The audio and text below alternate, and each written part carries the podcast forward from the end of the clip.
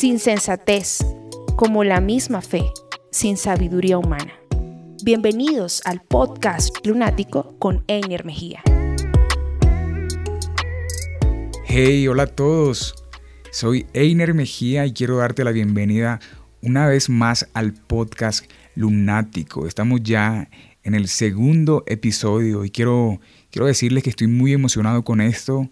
Eh, estoy muy emocionado con todos ustedes también porque escucharon el primer episodio, eh, algunos compartieron en sus redes sociales recomendaron el podcast y sacaron un tiempo, eh, un tiempo en su vida para escucharlo y la verdad lo valoro muchísimo. Gracias a, todos los que le dieron review, los que eh, hicieron algún comentario sobre lo que escucharon. Acabo de, descubrir que soy gago. También sigo siendo costeño y eso me gusta. Y Rick Santiago me dijo que hablo como Goku. La verdad, eso eh, es, está un poco en duda, sin embargo, eh, me hizo el día ese comentario.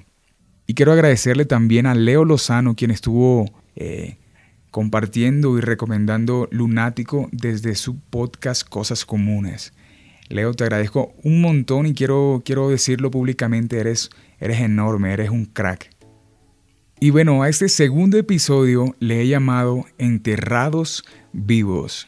Quiero decirte que me inspiré en un libro de Mark Barreson. Eh, este libro me lo regalaron hace algún tiempo. Eh, alguien importante, alguien importante en mi vida y alguien a quien admiro un montón, eh, me regaló este libro y me ha influenciado todo este tiempo. Tanto así que ha influenciado también este segundo episodio. Entonces creo que sin más, ¿qué tal si entramos ya a este segundo episodio llamado Enterrados Vivos. Los seres vivos se mueven por un impulso o, principio de vida conocido como instinto de autoconservación. Eh, el instinto de autoconservación es un instinto básico que, es propiedad innata del hombre. Eh, está constantemente activo, pero es especialmente activo en un momento de dolor o de miedo. Eh, no sé, cuando sientes una posible amenaza a tu vida o cuando te sientes en una situación peligrosa.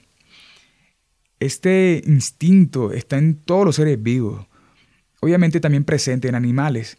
Ellos, al igual que las personas, tienen una capacidad innata o instintiva de actuar para mantenerse, para protegerse.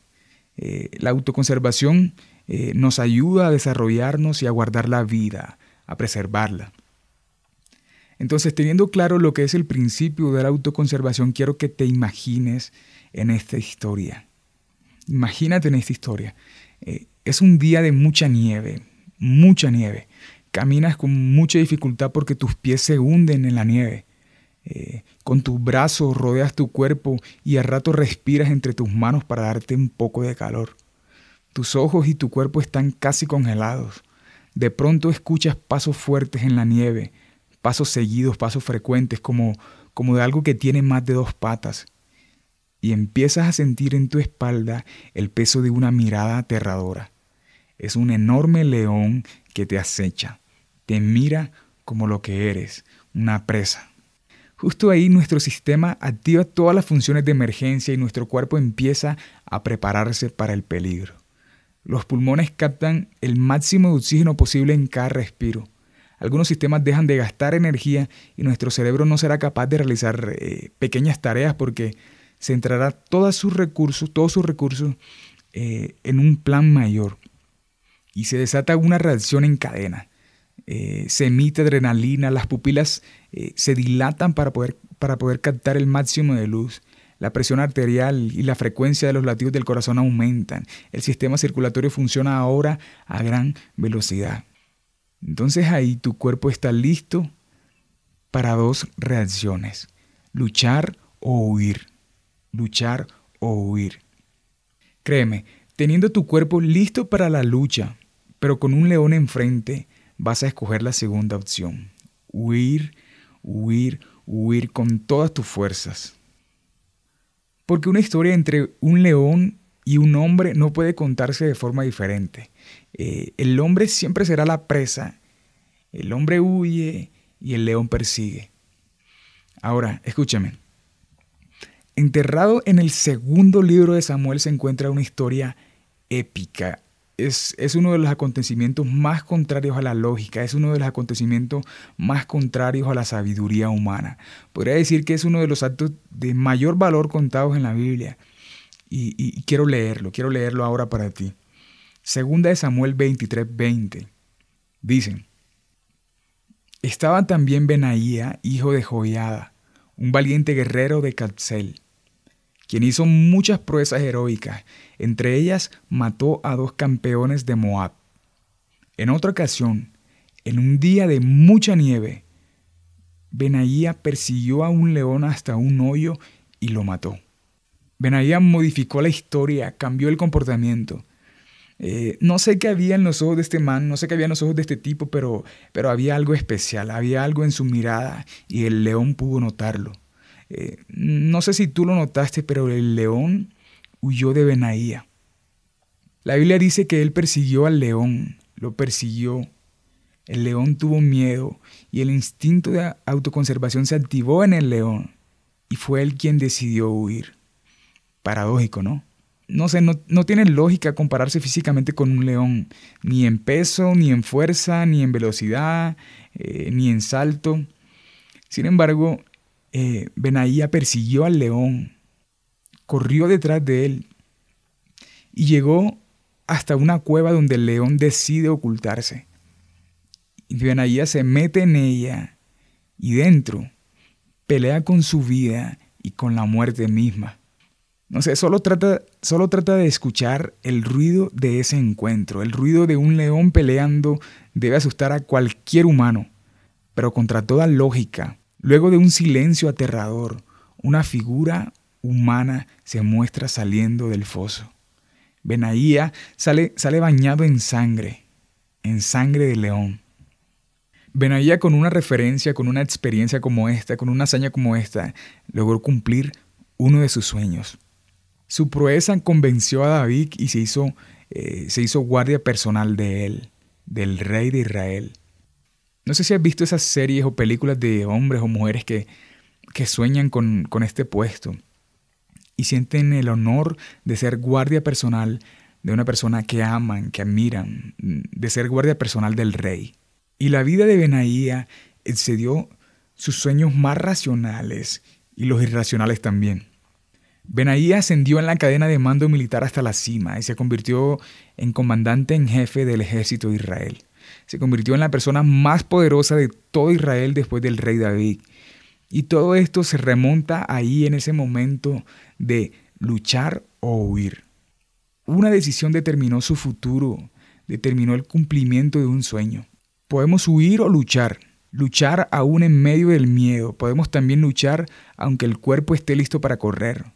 O cuando el cuerpo desea ponerse a salvo, ahí podemos luchar pero hemos estado huyendo toda la vida, haciendo caso a ese instinto de autoprotección y huimos, abandonamos los sueños.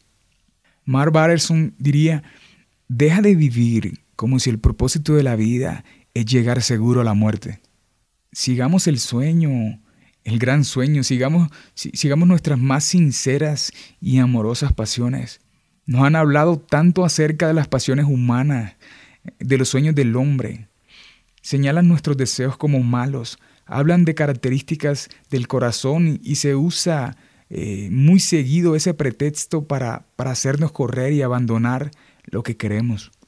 Nos han mostrado un Dios desinteresado en nuestras pasiones y, desconfiado de nuestros deseos. Pero tú y yo somos creados a imagen de Dios, a semejanza divina.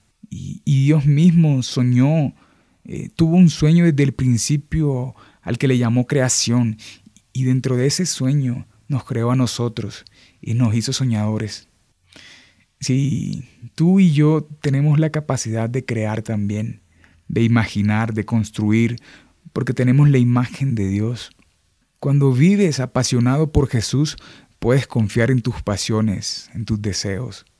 En nuestra cabeza, en nuestra mente, Dios habla y deja sueños sueños enormes, sueños, sueños exagerados. Ahora, nos toca perseguir esos sueños, esos sueños que están destinados al fracaso si Dios no, no interviene. ¿Me entiendes?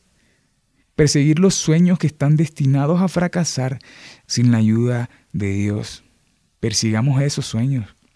La mayoría de nosotros pasamos la vida huyendo de las cosas que tememos.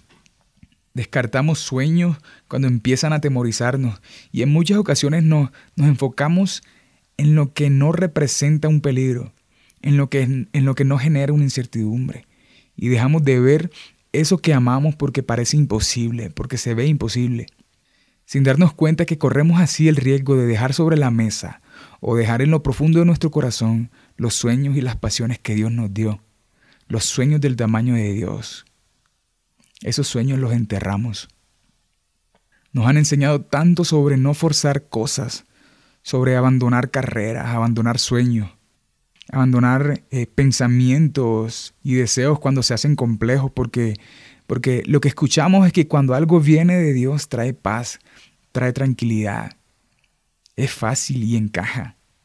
Nos han hablado tanto del facilismo que cuando queremos luchar nos hacen creer que luchamos en contra de Dios, en contra de su voluntad o en contra del destino, porque, porque no hablo solo de un contexto religioso. En la calle también nos dicen eso, en la calle nos dicen, lo que es para ti es para ti. Lo que es para perro no se lo come gato. Yo sé. Yo sé que o bueno, no sé si hayas escuchado eso, pero, pero espero me entiendas.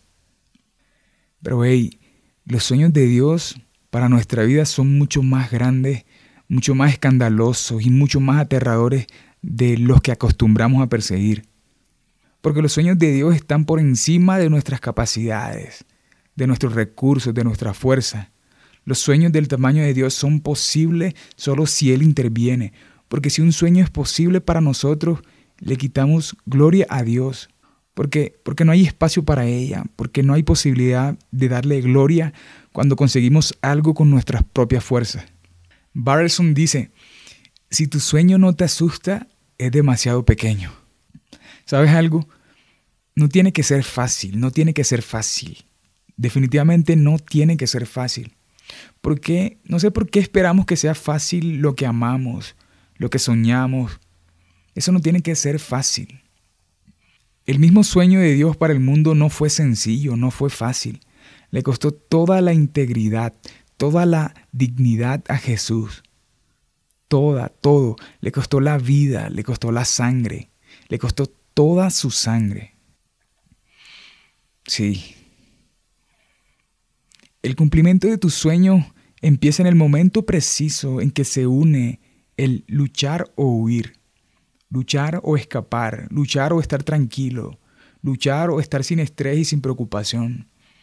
Y el cumplimiento empieza en esa decisión difícil, eh, eh, en esa decisión audaz, en una decisión contraria a la sabiduría humana. El cumplimiento empieza cuando aprovechas la oportunidad, Sí, esa oportunidad no debe ser sencilla y no se ve sencilla. Y cuando llegue puede atemorizarnos porque, porque puede verse como un león, como un león que acecha y que quiere destruir, que quiere matar, que quiere robar. Sé que sabes a lo que me refiero. Sabes quién se hace pasar por león para matarnos, para destruirnos y para destruir, para destruirnos completamente con todo y sueños. Encontrarse con un león en un día de nieve, de lluvia o de mucho sol puede calificarse como un enorme problema, como, como un mal día. Lo extraño es que Benaía vio una oportunidad. Porque excusas y razones para abandonar lo que amamos, lo que soñamos, están ahí. Puedes, puedes contarlas, puedes verlas, pero oportunidades también están. ¿Qué tal si donde vemos el problema, qué tal si detrás de lo que parece nuestra muerte encontramos una oportunidad para que Dios se glorifique?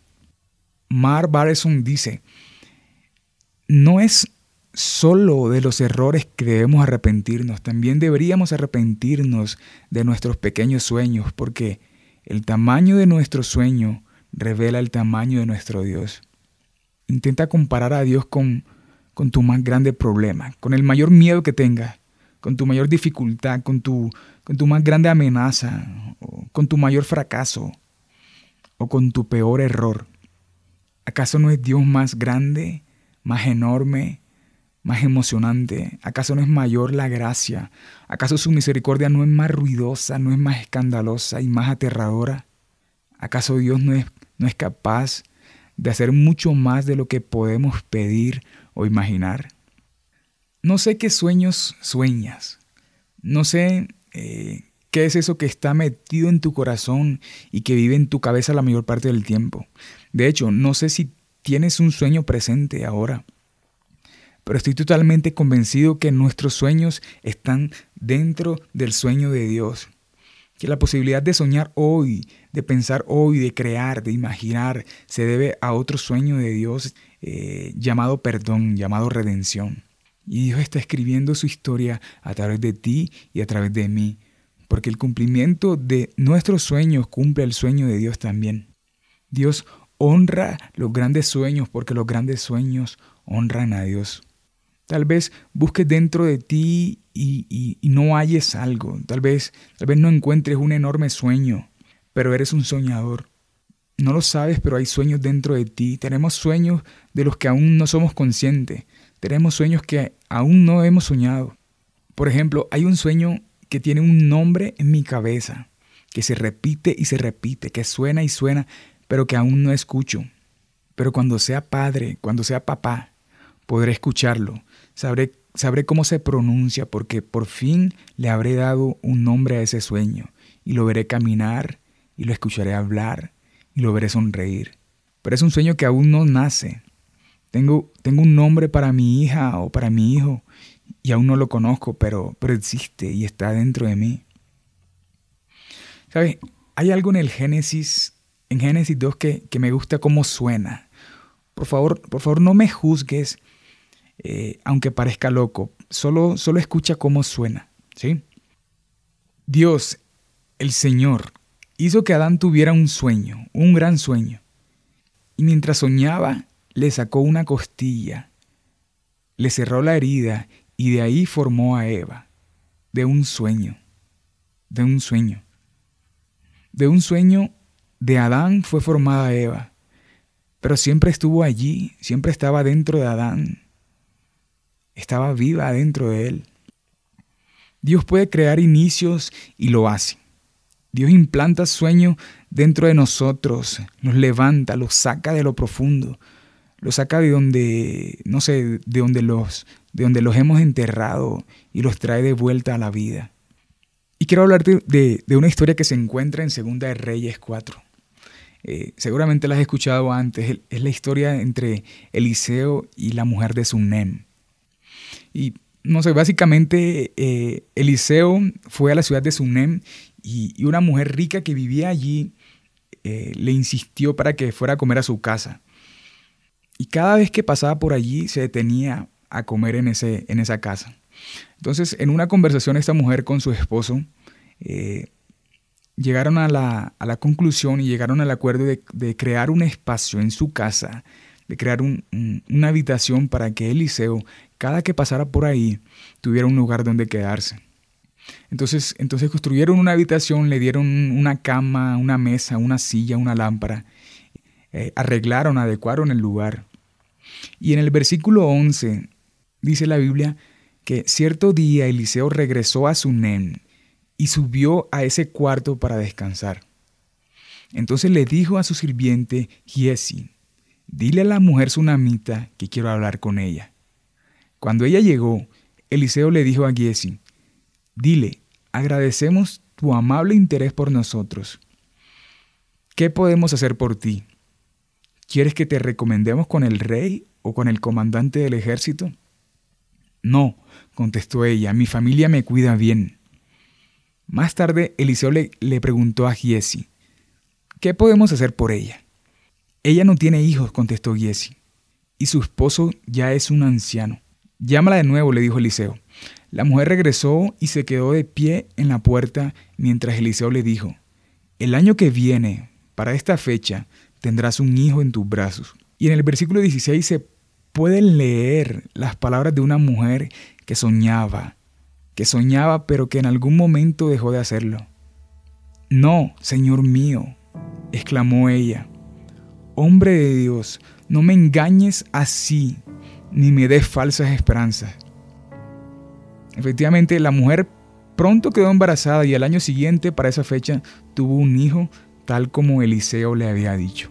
No sé cuánto tiempo esta mujer y su esposo buscaron tener un hijo, pero era un sueño. Y era un enorme sueño que seguramente costó lágrimas, pesadillas, dolor, peleas, pero la mujer tsunamita terminó enterrando dentro de sí ese sueño.